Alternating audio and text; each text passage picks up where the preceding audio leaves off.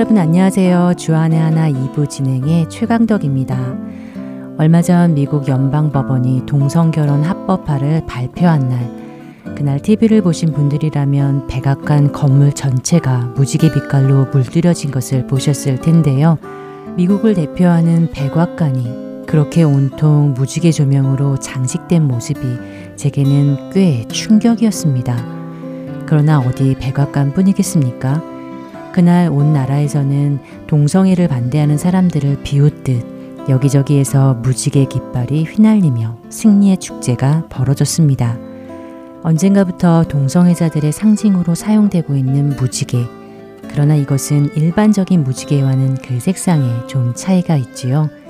일곱 개의 색상에서 한 가지 색이 빠진 여섯 개의 색으로만 이루어진 것인데요. 이들은 왜 무지개를 자신들의 심볼로 사용하게 되었을까? 게다가 굳이 한 가지 색상을 빼버리고 여섯 가지 색깔로 무지개를 그리고 있을까 하는 생각을 하다 보면 우리는 성경에서 처음으로 무지개가 등장했던 창세기의 이야기를 떠올리지 않을 수가 없습니다.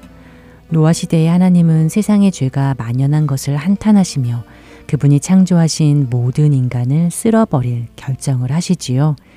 그리고 정말 그렇게 하십니다. 지면에 있는 모든 생명체가 하나님의 심판을 받아 멸망당합니다. 그러나 단 한 사람, 노아는 하나님께 은혜를 입었더라 라고 창세기 6장 8절은 증거하고 있는데요.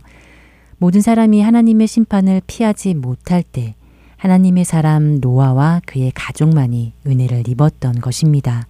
이 마지막 시대를 살아가는 우리들, 점점 더 죄가 만연해져 가고 무엇이 진리인지 혼탁해져만 가고 예수님이 오실 날이 가까워지고 있는 이때에 우리가 어떻게 이 시대를 살아내야 하는지 노화를 보면서 함께 생각해 보기를 바랍니다. 우리가 기준을 삼아 살아가야 하는 사람은 멸망할 세상 사람이 아니라 구원의 은혜를 받은 노아이지 않겠습니까? 오늘 이 시간에는 노아가 어떻게 하나님께 은혜를 입었는지 그 은혜 받은 자로 어떻게 살아갔는지를 보며 우리의 신앙을 돌아보기를 바랍니다. 먼저 첫 찬양 함께 하신 후에 말씀 계속 나누겠습니다.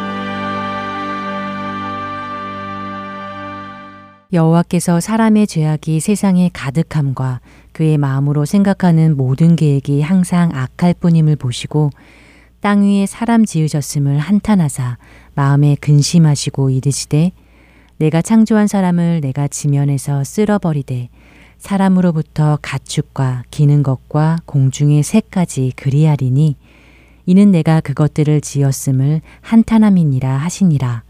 그러나 노아는 여호와께 은혜를 입었더라. 창세기 6장 5절에서 8절의 말씀입니다. 이 말씀을 볼 때면 하나님이 얼마나 죄를 미워하시는 분이신지 다시 한번 실감을 하면서도 마지막에 하신 말씀, 그러나 노아는 하나님께 은혜를 입었더라 라고 하신 구절이 얼마나 은혜가 되는지 모르겠습니다. 모든 사람이 멸망으로 달려가고 있을 때 노아는 어떤 사람이었기에 하나님의 은혜를 입어 구원을 받을 수 있었던 것일까요? 성경은 그 이유를 다음 절에 설명하고 있습니다. 구절 말씀 중에 노아는 의인이요 당대의 완전한 자라 그는 하나님과 동행하였으며 라고 말씀하십니다. 그는 도대체 어떤 사람이었기에 성경은 그를 의인이며 당대의 완전한 자라고 칭하며 그가 하나님과 동행했다고 했을까요? 저는 그가 하나님의 말씀에 순종하는 믿음을 가졌기에 그런 칭함을 받았다고 생각이 듭니다. 창세기 6장 22절과 7장 5절에 그의 성품을 단편적으로 보여주는 말씀이 있습니다. 노아가 그와 같이 하여 하나님이 자기에게 명하신 대로 다 준행하였더라. 노아가 여호와께서 자기에게 명하신 대로 다 준행하였더라. 이 말씀을 영어 성경으로 보면 그는 하나님이 명령하신 것은 무엇이든지 모두 행했다고 표현하고 있습니다. 하나님을 늘 의식하고 그분과 함께 동행하며 하나님이 나의 중심이 되는 삶을 살았던 노아. 그렇기에 언제나 하나님 말씀대로 순종했던 그를 성경은 의인이요 당대의 완전한 자라고 말하고 있는 것이 아닐까요? 그런데 이처럼 하나님의 인정을 받았던 노아의 삶이 정작 이 땅에서는 어땠나요? 과연 하나님의 은혜 안에 모든 일이 순탄하여 어려움 없이 편안했던가요? 우리가 잘 알듯이 그는 방주를 짓는 고단한 삶을 살았습니다. 그것도 바다도 아닌 산 중턱에서 말입니다. 누가 봐도 어리석은 일을 하고 있는 것이 아닙니까? 얼마나 많은 조롱과 손가락질을 받았을까요? 온 세상 사람들의 비웃음과 비난을 들으며 그 일을 묵묵히 하고 있었을 노아를 가만히 생각해 봅니다. 얼마나 외롭고 때론 낙심이 되었을지 그것도 한 해, 두 해도 아닌 120년 동안을 말입니다. 하나님의 은혜를 입었던 노아, 은혜 입은 자로 구원받은 자로 산다는 것은 세상의 기준과는 다른 삶을 그들이 추구하는 가치와는 다른 가치의 삶을 살아간다는 것을 의미하는 것이 아닐런지요. 노아가 평생을 세상 사람들의 기준을 쫓지 않고 하나님의 기준으로 살았을 때 그가 받은 것은 세상 사람들의 인정과 성공, 풍요 같은 것이 아니었습니다. 그가 120년 동안을 세상의 조롱을 받았지만 그러나 그 결과는 무엇이었습니까?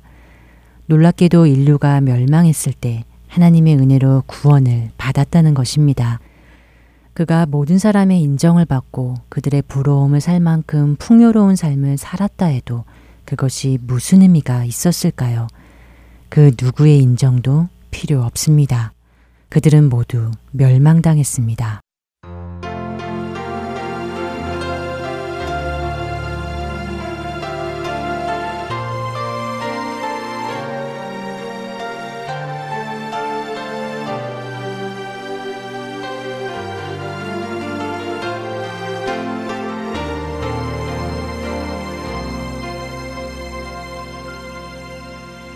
나를 지으시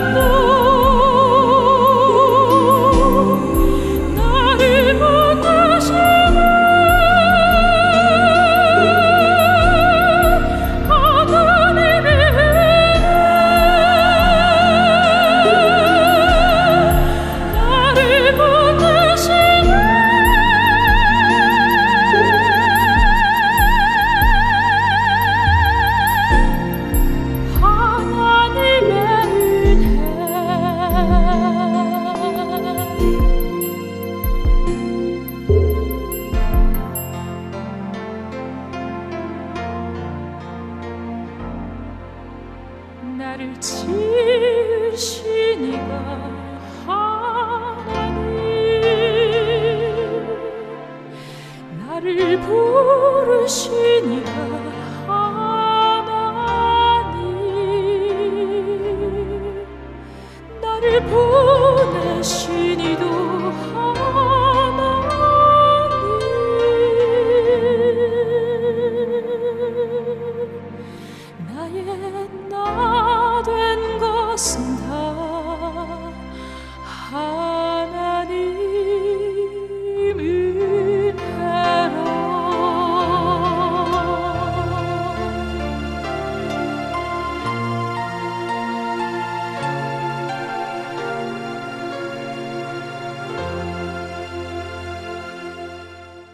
이어서 세상이 감당할 수 없는 사람들 함께 하시겠습니다.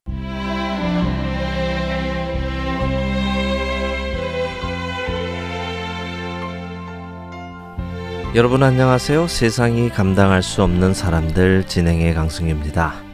흔히 남자는 자기를 알아주는 사람을 위해 죽고 여자는 자신을 사랑해주는 사람을 위해 죽는다는 이야기들을 합니다. 옛 중국의 사마천이 기록했던 선비는 자기를 알아주는 일을 위해 죽고 여자는 자기를 사랑해 주는 일을 위해 화장을 한다라는 이야기가 변형이 된 것인데요. 그의 그 말은 일리가 있는 것 같습니다. 실제로 남자들은 자신을 인정해 주고 자신을 믿어주는 사람을 위해 목숨을 주는 경우가 많기 때문이지요. 여인들 역시 자신을 사랑해 주는 사람을 위해 목숨까지 던진 이야기들이 많이 있습니다. 자신을 알아주는 사람, 자신을 사랑해주는 사람, 이런 사람들을 위해 죽을 수 있는데 진리를 위해서라면 어떨까요? 과연 진리를 위해 자신의 목숨을 던질 남자나 여자가 있을까요? 그 대답은 예, 그렇습니다. 입니다. 예수 그리스도께서 승천하신 이후 탄생한 교회는 진리를 수호하기 위해 목숨을 버렸습니다. 그 진리는 곧 하나님의 말씀이시며 하나님의 말씀은 그리스도이시기에 그렇습니다. 1415년 콘스탄츠 공의회에서 이단자로 낙인 찍혀 화형당한 체코인 얀 후스는 바로 진리를 위해 아낌없이 자신의 목숨을 던졌습니다. 오늘은 여러분들과 600년 전 진리를 위해 목숨을 던진 얀 후스의 이야기를 들어보겠습니다.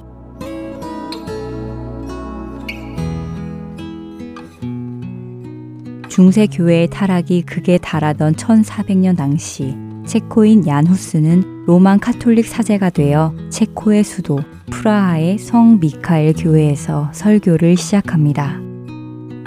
그리고 곧 프라하 대학의 총장이 되어 체코어를 개량하고 체코어 철자법을 개혁하여 지금까지 이어지게 한 장본인입니다.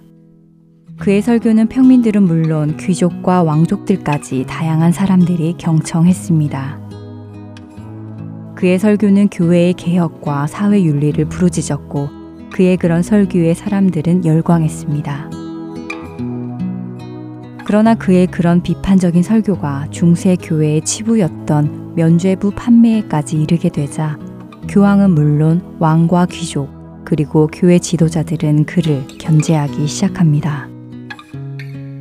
결국 그는 프라하에서 모든 교회 활동을 금지당하게 되었습니다. 프라하에서 활동을 금지당하자 야누스는 남 브레멘 지역으로 옮겨 들판과 광장에서 민중을 향해 진리를 설교하기 시작했습니다. 그의 그런 모습에 공의회는 그를 처단하기로 결정합니다. 당시 공의회는 후스를 불러들이기 위해 이단자로 처형된 그의 스승 위클리프와의 관련성 조사를 핑계 삼아 그를 소환합니다. 야누스의 친구들은 공의회가 커다란 음모를 가지고 그를 소환하는 것을 걱정하며 만류합니다. 그러나 야누스는 그러한 친구들의 만류를 뒤로하고 공의회와 논쟁을 준비하며 소환에 응합니다. 공의회의 소환에 콘스탄츠에 가게 된 야누스는 친구들의 걱정대로 도착하자마자 감옥에 갇히게 되었고 자신의 주장이나 논쟁의 기회는 주어지지 않았습니다. 오히려 공예는 야누스가 쓰지도 않은 글들을 가져다 그것을 빌미로 법정에서 고소되었고 이단자로 판결을 받게 됩니다. 이단자로 판결을 받은 야누스에게 남은 것은 죽음뿐이었습니다. 이때 공의회는 야누스에게 그의 입장을 철회하면 목숨을 살려줄 것을 약속합니다. 그러나 야누스는 사람보다는 하나님의 말씀과 진리에 대한 순종의 길을 선택하며 이렇게 기도합니다. 주님, 저는 비록 약하나 주님의 뒤를 쫓도록 이끌어 주시옵소서. 저의 영혼을 강건케 하셔서 기꺼이 이 일을 감당케 하소서. 만일 저의 육신이 약하거든 주님의 은혜로 저를 세우소서. 은혜가 주님과 저 사이에 그리고 저의 뒤에 따르게 하소서. 주 예수님, 당신이 아니시면 당신을 위하여 잔인한 죽음을 감당할 수 없나이다. 나에게 두려움이 없는 심장과 올바른 신앙과 요동치 않는 소망, 그리고 완전한 사랑을 주옵소서. 주님을 위해 인내와 기쁨으로 저의 생명을 바치게 하옵소서. 제 안에 일하시며 하나님의 뜻에 맞는 일을 하고자 하는 마음을 일으켜 주시고 그 일을 할 힘을 주시는 분 또한 바로 주님이십니다. 주님 홀로 영광 받아 주시옵고 저를 기억해 주시옵소서. 이 모든 것 우리 주 예수 그리스도 이름으로 기도드립니다. 아멘.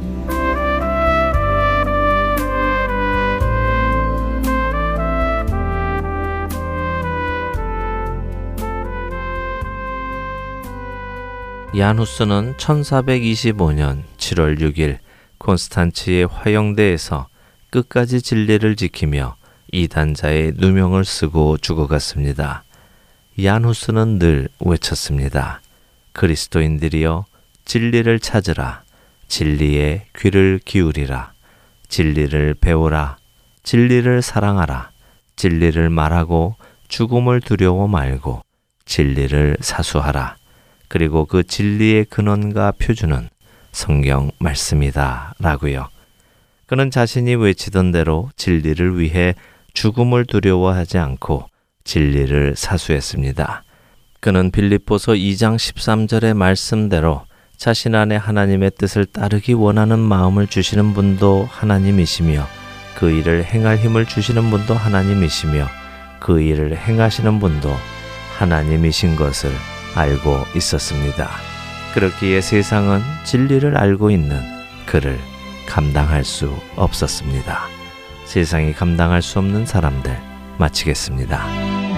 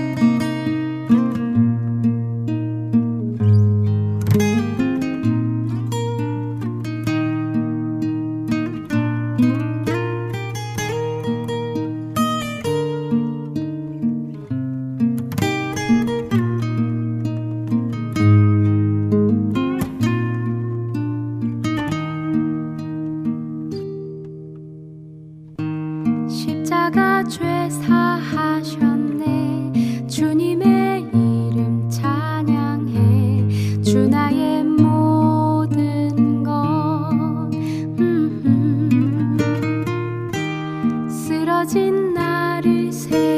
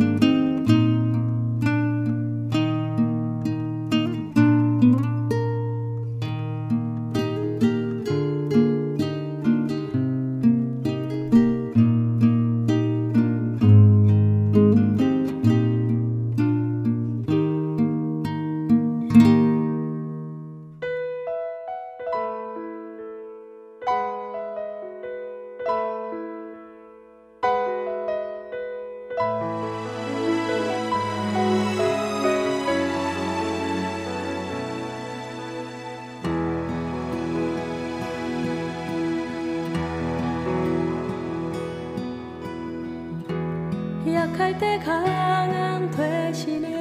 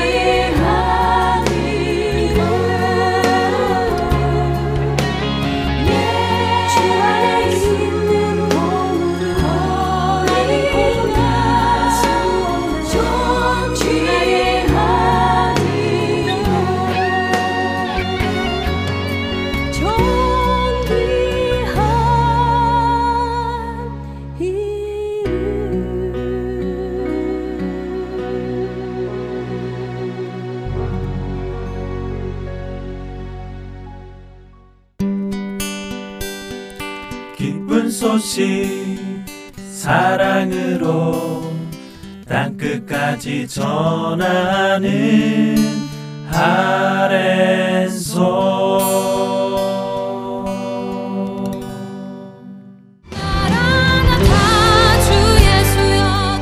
주님이 오시는 그날을 기다리며 나라와 민족 그리고 열방을 위해 기도하는 이 시간 하트앤서울 복음선교에서는 매주 목요일 저녁 7시에서 8시 30분까지 찬양과 중보기도의 시간을 갖습니다. 지역과 사회, 나라와 민족, 더 나아가 열방을 품고 기도하는 이 시간에 여러분을 초대합니다. 주의 나라가 속히 오기를 바라는 여러분의 참여를 기다립니다. 자세한 문의는 602-866-8999로 해주시기 바랍니다.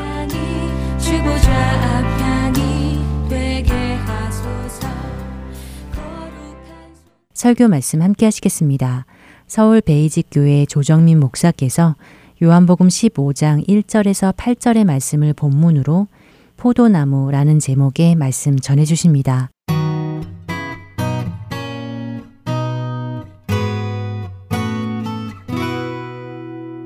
오늘 우리에게 주신 말씀 요한복음 15장 말씀입니다. 1절로 8절까지 말씀 같이 한 목소리를 읽겠습니다. 시작. 나는 참 포도나무요 내 아버지는 농부라 물은 내게 붙어 있어 열매를 맺지 아니하는 가지는 아버지께서 그것을 제거해 버리시고 무릇 열매를 맺는 가지는 더 열매를 맺게 하려 하여 그것을 깨끗하게 하시느니라. 너희는 내가 일러준 말로 이미 깨끗하여졌으니 내 안에 거하라. 나도 너희 안에 거하리라. 가지가 포도나무에 붙어 있지 아니하면 스스로 열매를 맺을 수 없음 같이 너희도 내 안에 있지 아니하면 그러하리라. 나는 포도나무요 너희는 가지라 그가 내 안에 내가 그 안에 거하면 사람이 열매를 많이 맺나니 나를 떠나서는 너희가 아무것도 할 수 없습니다. 사람이 내 안에 거하지 아니하면 가지처럼 밖에 버려져 마르나니 사람들이 그것을 모아다가 불에 던져 사르느니라. 너희가 내 안에 거하고 내 말이 너희 안에 거하면 무엇이든지 원하는 대로 구하라. 그리하면 이루리라. 너희가 열매를 많이 맺으면 내 아버지께서 영광을 받으실 것이요. 너희는 내 제자가 되리라 아멘 우리는 예수님이 누구인가라는 큰 제목을 따라서 어, 말씀을 이렇게 나누어 왔습니다. 예수님께서 나는 누구다라고 선포하시는 이 선포야말로 우리가 어떤 사람을 통해서 듣는 어떤 사람을 거쳐서 아는 예수가 아니라 예수님 당신 스스로 내가 누구라고 하는 이 선포를 통해서 예수님을 분명히 알 수 있고 또 그렇게 알아야 한다는 것이죠. 예수님 이 땅에 오셔서 하나님과 인간 사이에 어떤 존재도 사실 용납하지 않으십니다. 사실 신과 인간 사이에 끼어든 이 종교인들 때문에 하나님이 가려지고 하나님이 오해되고 오히려 하나님이 우상이 되어버린 시대에 오셔서 예수님께서는 하나님이 누구심을 예수님 당신 자신의 선포를 통해서 우리에게 알려주신 것이죠. 나는 생명의 떡이다. 나는 세상의 빛이다. 나는 양들의 문이다. 나는 선한 목자다. 나는 부활이요 생명이다. 나는 길이요 진리요 생명이다. 나는 포도나무다. 그렇게 선언하심을 통해서 예수님은 이 땅에 무슨 목적으로 오셨고 이 땅에 오셔서 무슨 일을 하시는지를 분명히 드러내시는 것이죠. 오늘 예수님께서 내가 포도나무라고 하시는 이 선포 말씀이 저와 여러분들에게 임할 때 우리는 인생의 어떤 목적으로 살아야 할지에 대한 분명한 답과 길과 그리고 결단이 있게 되기를 바랍니다. 먼저 오늘 1절 말씀을 한 번 더 읽어 보십시다. 15절 15장 1절 말씀입니다. 시작. 나는 참 포도나무요 내 아버지는 농부라. 이 말씀은 두 가지 관계를 말씀해 주고 계십니다. 먼저 예수님께서는 줄곧 말씀해 오셨지만 하나님과 예수님과의 관계는 아버지와 아들의 관계라고 말씀해 주시는 것이죠. 그래서 신앙은 관계에서 시작이 됩니다. 종교는 어쩌면 일로 시작이 될 거예요. 뭘 해야 하는지에 대해서 끊임없이 우리에게 요구하기 때문에 무슨 일을 해야 내가 마땅한 대접을 받을 것인지 그걸 끊임없이 궁리하고 연구해서 소위 성도들에게 신도들에게 끊임없이 일을 요구하겠지만 아니요 신앙은 하나님과의 바른 관계에서 시작이 된다는 것입니다. 오늘 예수님께서는 우리 신앙의 본질이 관계에 있다는 것을 말씀해 주고 계시고 그 관계의 본질은 일이 아니라 아버지의 아버지 되심을 인정하는 것, 아들의 아들 됨을 받아들이는 것, 여기서 시작이 된다는 것을 말씀해 주고 계신 것입니다. 두 번째로 예수님은 그 관계를 조금 더 우리에게 구체적으로 그림으로 설명해 주고 계신 단어가 오늘 우리가 듣게 되는 이 참 포도나무라고 하는 것입니다. 요한은 예수님께서 이 참자라는 말씀을 앞에 쓰신 것을 기억하고 정확히 기록했다고 믿습니다. 나는 참 빛이다. 나는 참 생명이다. 참 떡이다. 참 포도나무다. 참이란 뭐 무엇입니까? 정직한, 진실한, 신실한, 바른, 제대로 된 이런 뜻이에요. 그리고 예수님께서는 진실한 존재라는 것을 그렇게 강조하고 계신 것이죠. 근데 왜 포도나무입니까? 하필 그 많은 나무를 두고 뭐 자태가 아름다운 소나무면 어떻고 잣나무면 어떻습니까? 레바논 지역에 많은 아주 키가 크고 쭉쭉 뻗은 백향목이면 어떻습니까? 아니 예수님께서는 포도나무를 이렇게 말씀하십니다. 포도나무는 이스라엘 지방에 어디를 가도 흔한 나무죠. 이스라엘에 가장 많은 나무가 포도나무, 올리브나무, 그리고 또 무화과 나무. 그래요. 그건 동일한 특성을 가지고 있어요. 그 세 나무는 다 목재를 얻는 것이 목적이 아닙니다. 이름은 나무라고 붙였지만 사실은 과실, 열매가 목적이죠. 풍성한 열매, 더 많은 열매를 얻는 것이 목적이지. 그게 무슨 가지 베어다가 무슨 집에 쓸 일이 있습니까? 쓸 수 있기나 합니까? 그래서 포도나무라고 말씀을 하시면 우리는 주렁주렁 포도송이가 달린 포도 열매가 달린 이 포도송이를 연상하는 것이지 포도나무라고 할 때 우리가 그야말로 진짜 나무를 연상하는 사람은 없어요. 그래서 지금 예수님께서 나와 너희들과의 관계를 지금 설명할 때 이 단어를 택하신 것이죠. 우리가 익히 아는 대로 이 요한복음 15장 말씀은 다락방 광화의 일부분입니다. 예수님께서 마지막 설교의 내용이에요. 마지막 설교는 대중들에게 한 설교가 아니죠. 제자들에게 하신 말씀입니다. 지금 떠나면 어떻게 되나 궁금해하고 두려워하는 제자들을 향해서 예수님께서는 내가 떠나더라도 너희들은 어떤 존재가 될 것이며 어떤 존재로 살아가야 할 것인지에 대한 구체적인 지금 말씀을 들려주고 계신 것입니다. 그래서 지금 예수님께서는 내가 포도나무다.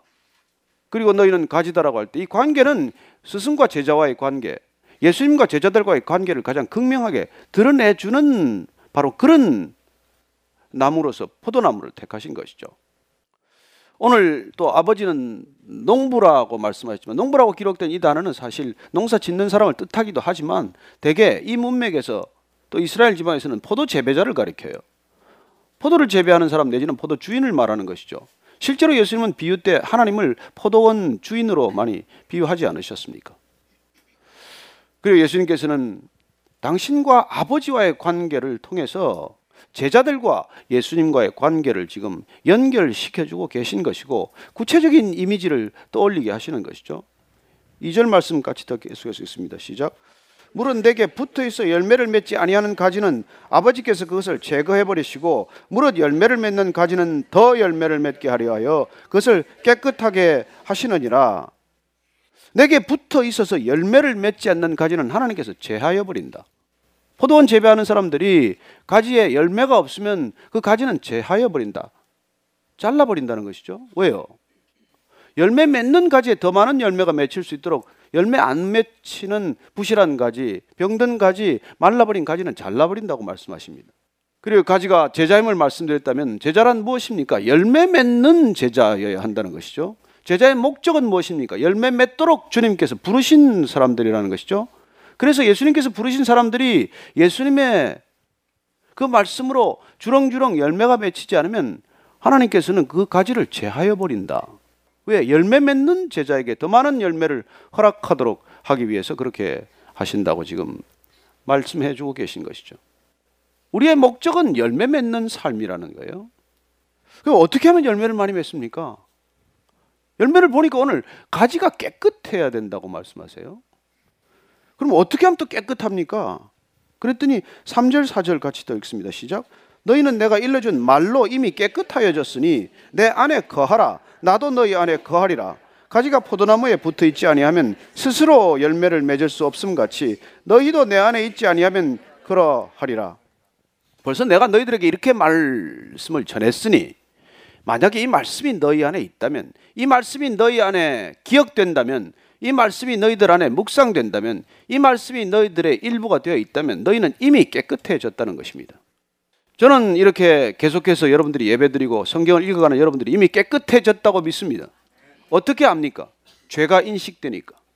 그전에는 죄를 죄로 여기지도 않았고 죄같이 생각지도 않았는데 어떻게 된 일인지 자꾸 교회를 다닐수록 어쩌면 말씀을 알아갈수록 주님 안에서 점점 예배를 깊이 드릴수록 죄가 점점점 더 분별되기 시작하는 것이죠. 그래서 그전에는 전혀 죄라고 생각지도 않았던 것들이 떠오르기 시작을 하고 어떤 경우에는 그 죄 때문에 몸부림치게 되고 어떤 경우에는 그 죄를 토설지 않고 사과하지 않고는 그걸 회복지 않고는 더 이상 한 걸음도 나갈 수 없는 지경에 이르는 것이죠. 그게 이미 깨끗해지고 있고 깨끗해졌다는 증거죠. 깨끗해졌기 때문에 얼룩이 한 방울만 떨어져도 표가 난다는 것입니다. 저는 여러분들이 죄 의식이 여러분들을 스치고 그냥 지나가게 되기를 바랍니다. 열매는 열매 스스로 맺지 않습니다. 열매는 가지에 맺히지만은 가지가 혼자 힘으로 맺게 하는 것도 아니에요. 사실은 모든 것 뿌리에서 시작이 됩니다.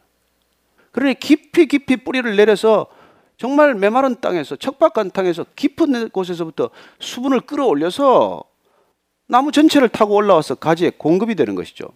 그래서 가지란 뿌리에서부터 올라오는 수액을 열매로 맺도록 공급하는 통로에 불과한 것이지 가지 자체가 무슨 일을 하는 건 아니에요, 사실. 가지는 그 통로가 되는 것에 충실한 걸 이걸 깨끗하다고 말합니다. 그 불결하다는 것은 그 통로가 막혔다는 것이고 수분이 흘러가서 열매가 되는 걸 그걸 제대로 맺히지 못하도록 방해했다는 것이죠. 그래서 신앙은 누가 제일 방해꾼입니까? 나 자신이죠. 누가 우리 신앙을 가장 방해하겠습니까? 사실은 내가 나를 제일 통로를 막기 때문에 우리 신앙은 사실 가보면 결국은 나와의 싸움이에요. 땅끝까지 선교하러 갑니다. 땅끝을 돌아서 한 바퀴 돌면 어디 와요? 자기 자신한테 오는 것이죠. 나한테 시작해서 돌아서 이 지구 한 바퀴 돌고 돌아오는 데가 어디예요? 그러니 내가 통로가 막히지 않으면 주님께서 열매 맺는데 아무 지장이 없으세요. 그래서 신앙은 내가 죽고 그리스도가 일하도록 그냥 내드리는 일이에요. 시편 1편 3편 보세요. 어떤 나무가 열매를 맺습니까? 그는 시냇가에 심은 나무가 철을 따라 열매를 맺으며 그 잎사귀가 마르지 아니함 같으니 그가 하는 모든 일이 다 형통하리로다. 시냇가에 심기운 나무에는 철을 따라 사철 따라 언제든지 열매를 맺는다고 말씀하십니다. 어떻게 열매를 맺습니까? 무슨 열매를 말합니까? 그 열매를 보면 이절에서 그렇게 말하죠. 주야로 말씀을 묵상하는 자로다. 그래요. 주야로 말씀을 묵상하는 자 그가 마치 시냇가에 심겨온 나무와 같아서 그 나무에 사시사철 형통한 열매가 열린다는 것입니다. 그리고 여러분 말씀을 주야로 묵상하고 있으면 말씀에 열매가 열릴 터인데 그 열매가 뭐예요? 사도 바울이 갈라디아서 우리 익히 아는 말씀 5장 말씀처럼 성령의 열매는 이것이니 사랑과 희락과 화평과 오래 참음과 자비와 양선과 충성과 온유와 절제니 이 같은 것을 금지할 법이 없느니라. 그리고 성령의 열매는 맺히는 것을 금할 수 없다는 것입니다. 그러면 이렇게 자연스럽게 열리는 열매 대신에 우리가 가로막아서 우리 정욕으로 따라 우리 욕심을 따라서 열매를 맺으면 어떤 열매가 맺힐까요? 그걸 우리 갈라디아서 우리 한번 찾아보고 가십시다. 5장 19절부터 21절까지 말씀입니다. 갈라디아서 5장 19절부터 21절까지 말씀은 성령의 열매가 열리지 않고 육체의 열매, 정욕의 열매, 탐욕의 열매가 열리면 어떤 열매가 되는지 이렇게 기록하고 있습니다. 같이 읽습니다. 시작. 육체의 일은 분명하니 곧 음행과 더러운 것과 호색과 우상 숭배와 주술과 원수 맺는 것과 분쟁과 시기와 분냄과 당 짓는 것과 분열함과 이단과 투기와 술 취함과 방탕함과 또 그와 같은 것들이라. 전에 너희에게 경계한 것 같이 경계하노니 이런 일을 하는 자들은 하나님의 나라를 유업으로 받지 못할 것이요 하나님의 유업이란 무엇입니까? 결국 열매 맺는 삶이란 뜻이죠. 하나님의 유업을 받지 못한다. 하나님의 유산을 받지 못한다. 아버지의 유산을 못 받는 삶이 이런 삶이라는 것이죠. 병든 삶, 망가진 삶, 결국 타락한 삶이라는 것이죠. 우리가 하나님의 열매를 맺지 못하면 자연적으로 맺히는 게 타락이라는 것입니다. 여러분 이 세상이 얼마나 타락했습니까? 얼마나 부패했습니까? 무슨 말이 필요합니까? 어느 분야치고 하나 성한 분야가 있습니까? 어떤 분야치고 썩어 문드러지지 않은 데가 어디 있어요? 왜요? 오늘 예수님께서는 그렇게 세상이 썩어 문드러진 이유를 간단히 설명을 해주세요. 내 안에 있지 않기 때문에 그렇다는 것이죠. 하나님을 떠났기 때문이라는 것이죠. 하나님을 거부합니다. 하나님을 없다고 말합니다. 무신론자들이 가는 결과는 어떻게 될까요? 각자 자기 소견에 옳은 대로 사는 것이죠. 각자 자기 소견에 오른 대로 사는 삶이 어떤 삶입니까? 우리는 사사기적인 삶이라고 말합니다. 이스라엘 땅에 하나님을 거부했던 이스라엘 백성들이 줄곧 달려갔던 그 길은 각자가 자기가 옳다고 믿는 것을 따라서 살았더니 그 결과 가장 타락한 시대를 만들었던 것이죠. 그래서 오늘 예수님께서 내가 누구라는 선언을 한 번 더 분명하게 말씀해 주시고 그리고 나를 떠난 삶이 어떤 것인지를 이렇게 경고해 주십니다. 5절 말씀입니다. 시작. 나는 포도나무요 너희는 가지라 그가 내 안에 내가 그 안에 거하면 사람이 열매를 많이 맺나니 나를 떠나서는 너희가 아무것도 할 수 없습니다. 정말 아무것도 할 수 없습니까? 하나님 안 믿는 사람들이 아무것도 할 수 없습니까? 얼마나 많은 일을 합니까? 더 많은 일을 하지요. 세상은 더 빨리 달리고 있습니다. 어디론지 모르게 급히 달려가고 있어요. 그러나 예수님께서 말씀하십니다. 그건 아무것도 아닌 일이라고 말합니다. 사실 우리는 이 스피드에 지금 현혹될 지경이고 스피드에 지니까 머리가 어지러울 지경이에요. 빨리 가기는 가는데 어디로 갑니까? 누가 공항에서 내려서 뭐 그랬다면서요. 택시 타자마자 그냥 기사 보고 빨리 갑시다. 그랬더니 택시가 초월같이 가는 거예요. 근데 한참 가다 보니까 자기 집하고 점점 멀어지는 거예요. 아니 지금 어디로 가는 거예요 도대체? 아니 손님이 저보고 빨리 가자고 그랬지 어디 가자고 말하지 않았지 않습니까? 어쩌면 지금 우리 사회가 빨리 가기는 가는데 어디로 가야 되는지 그 목적과 방향을 분명히 알고 갑니까? 변화 그 자체가 목적인 것처럼 되어서 무엇을 위한 변화를 원하며 무엇 때문에 변화해야 하는지조차도 잊어버린 것 아닙니까? 그래 예수님께서는 오늘 나를 떠나서는 아무것도 할 수 없다고 말합니다. 왜 우리 관계가 다 힘듭니까? 왜 부부 관계가 힘듭니까? 왜 부모와 자녀 관계가 이렇게 깨어졌습니까? 왜 이웃과 이웃과의 관계가 이렇게 험악하고 폭력적이고 이렇게 분노에 가득 차 있습니까?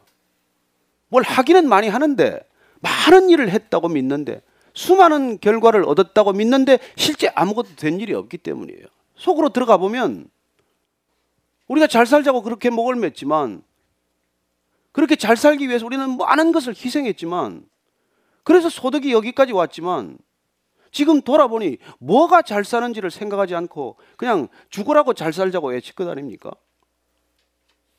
오늘날 잘 사는 것이 어떤 것인지 제대로 사는 것이 어떤 것인지에 대한 고민을 놓쳤기 때문에 우리는 이렇게 겉으로 잘 살게 되었는데도 불구하고 누구 하나 별로 행복한 사람이 없어요. 다들 분노에 차 있어요. 건드리기만 해라. 나는 터질 것이다. 여러분들 위태로운 세상입니다. 교회는 다릅니까? 어쩌면 그런 모습으로 줄다름 채운 것이죠.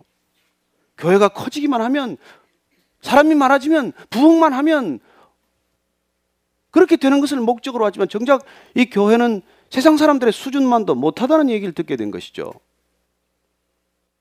그래요 온갖 탈법이나 이런 것들을 저지르는 교회가 되고 만 것입니다. 사람들이 교회의 기준을 보고 탄식합니다.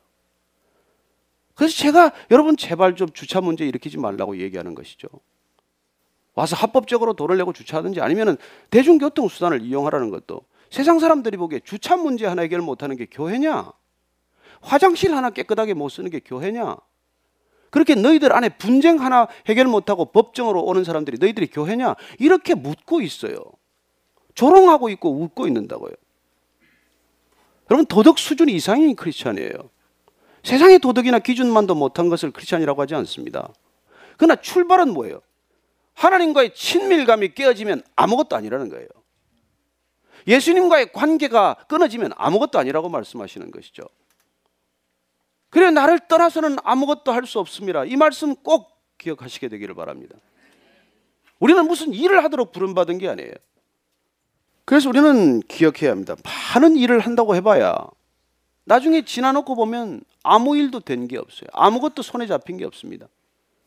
여러분 그래서 예수님은 조직이 아니에요. 교회는 조직이 아닙니다.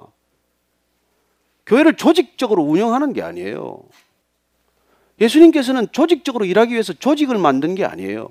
조직이 된 교회 가운데서 사람들을 열둘 불러내서 그 이름을 다시 교회라고 부르는 관계로 만드신 것이에요.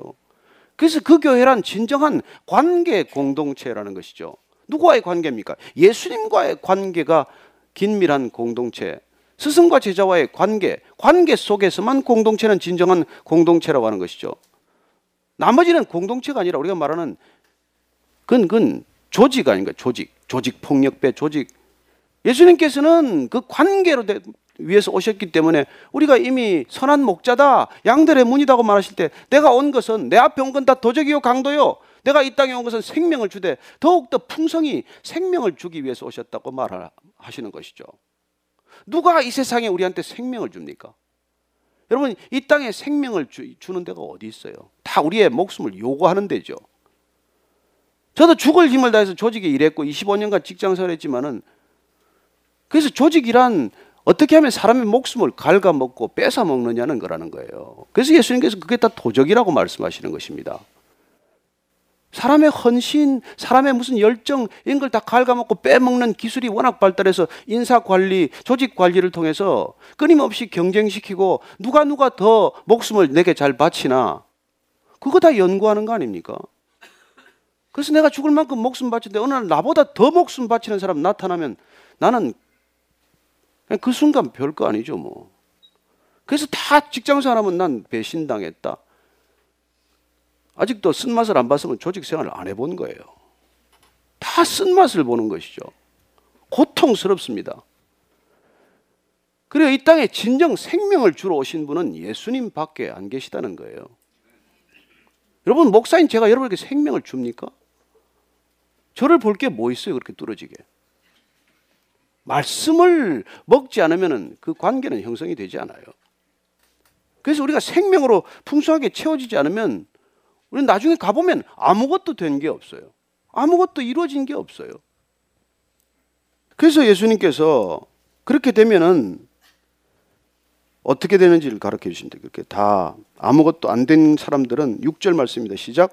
사람이 내 안에 거하지 아니하면 가지처럼 밖에 버려져 마르나니 사람들이 그것을 모아다가 불에 던져 사르느니라. 뭐 가지 마르면 다 갖다가 불에다 던져 버린다는 것이죠.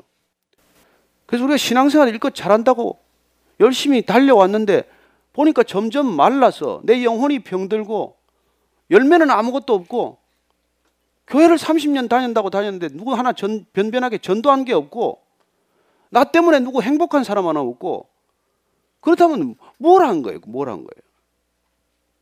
그 예수님께서 그건 다 마른 가지는 다 모아다가 불에다가 다 태워버린대요.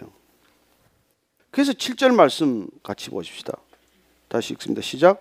너희가 내 안에 거하고 내 말이 너희 안에 거하면 무엇이든지 원하는 대로 구하라. 그리하면 이루리라. 그러니까 말라버리지 않는 것. 우리가 말라 비틀어진 나무가 되지 않는 것, 열매 맺지 못하는 가지가 되어서 잘라버리는 가지가 되지 않는 것. 그 비결은 그냥 오늘 이 말씀대로 너희가 내 안에 거하고 내 말이 너희 안에 내 말씀이 하나님의 말씀이 우리 안에 거하면 그러면 구하라 모든 것이 다 이루어지리라.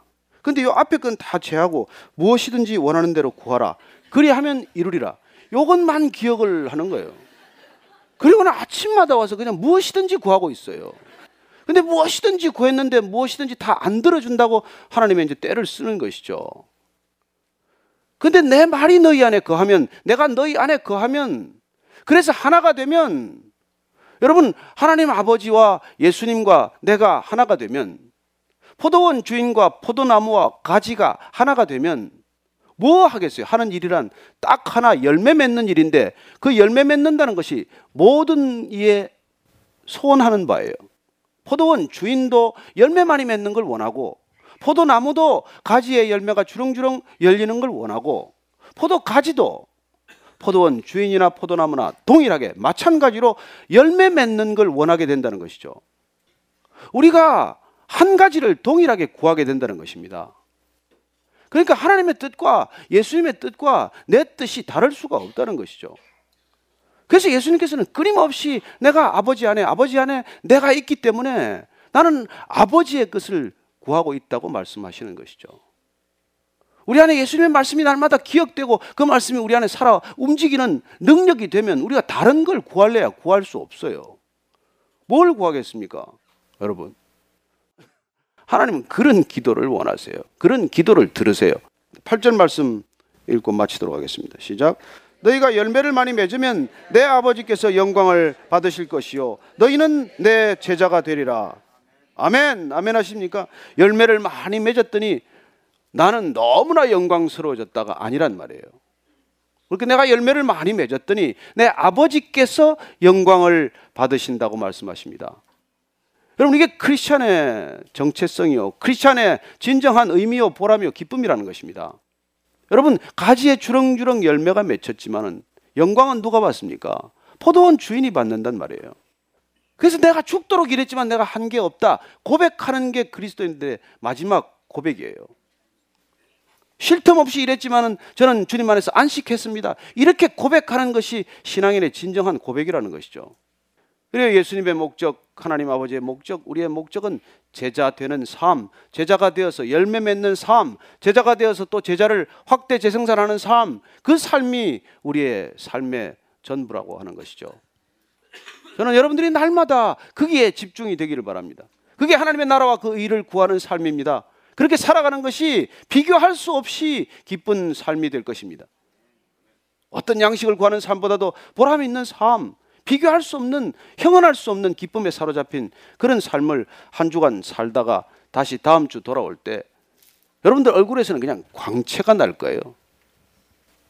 그냥 뭐 근심 걱정 다 그냥 얼굴에 다 지고 와가지고 주여 또 왔습니다. 이 죄인 또 왔습니다.가 아니라 열매를 가져왔습니다. 주님. 열매를 통해서 주님 영광 받으십시오. 그렇게 고백할 수 있는 저와 여러분 되기를 바랍니다. 같이 기도할 때 열매를 위해서 기도하십시다. 주님, 우리 인생 가운데 그런 열매 맺히게 하여 주옵소서. 그런 열매를 바라보게 하여 주옵소서. 그런 열매를 소망하게 하여 주옵소서. 함께 우리가 기도하겠습니다. 살아계신 하나님 아버지, 날마다 우리에게 그토록 큰 은혜와 사랑 부어 주셔서 우리 가지가 마르지 않게 하시고 우리 가지에 풍성한 열매게 열매가 맺히게 하셔서 감사합니다. 이 열매가 주님께 영광이 되게 하여 주옵소서. 어디를 가나 무엇을 하나 우리 삶의 모든 형편과 지경과 우리의 관계를 통해서 주님의 아름다운 열매가 우리 삶을 통해 주렁주렁 맺히게 하여 주옵소서. 그 열매 오직 주님 한 분께만 영광 되게 하여 주옵소서. 예수님 이름으로 기도합니다. 아멘.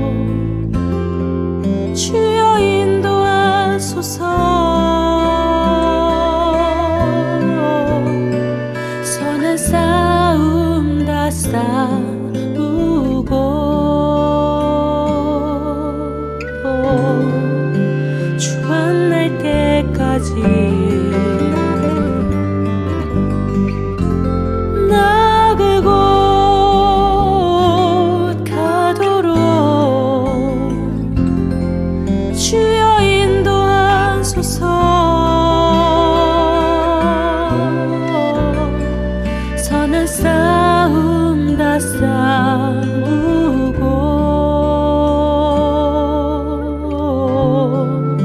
주만날 때까지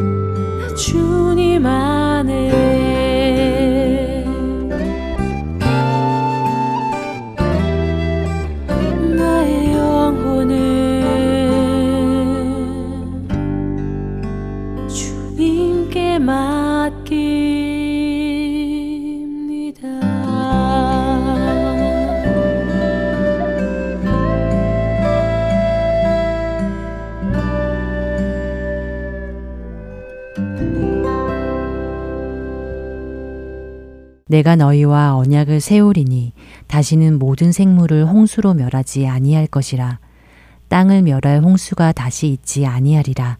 하나님이 이르시되 내가 나와 너희와 및 너희와 함께하는 모든 생물 사이에 대대로 영원히 세우는 언약의 증거는 이것이니라. 내가 내 무지개를 구름 속에 두었나니 이것이 나와 세상 사이의 언약의 증거니라 내가 구름으로 땅을 덮을 때에 무지개가 구름 속에 나타나면 내가 나와 너희와 및 육체를 가진 모든 생물 사이에 내 언약을 기억하리니 다시는 물이 모든 육체를 멸하는 홍수가 되지 아니할지라 무지개가 구름 사이에 있으리니 내가 보고 나 하나님과 모든 육체를 가진 땅의 모든 생물 사이에 영원한 언약을 기억하리라. 창세기 9장 11절에서 16절의 말씀입니다. 구름 속에 나타난 무지개를 보면 하나님의 언약, 즉 다시는 노아 때와 같이 물로 멸하지 않으시겠다는 약속을 기억하라고 하신 하나님.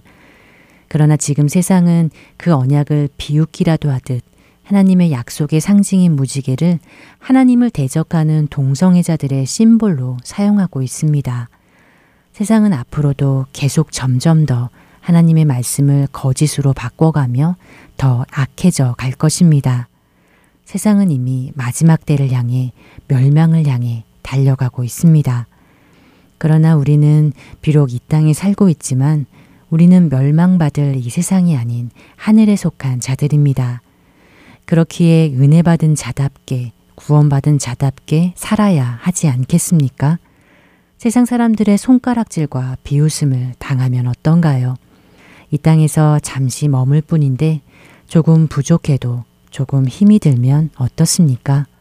우리가 은혜 받은 자로 끝까지 승리할 수 있는 것은 주님의 말씀을 따라 그분의 기준을 따르며 그분과 동행하며 살아가는 것 뿐입니다. 그분을 늘 의식하며 그분이 말씀하시는 것은 무엇이든지 따름으로 그는 의인이요 완전한 자였다는 하나님의 인정을 받는 우리가 되기를 바랍니다. 그렇게 마지막까지 흔들리지 않고 승리하게 되길 소원하며 주안의 하나 2부 여기서 마치도록 하겠습니다. 지금까지 구성과 진행의 최강덕이었고요. 저는 다음 주 이 시간 다시 찾아뵙겠습니다. 안녕히 계세요.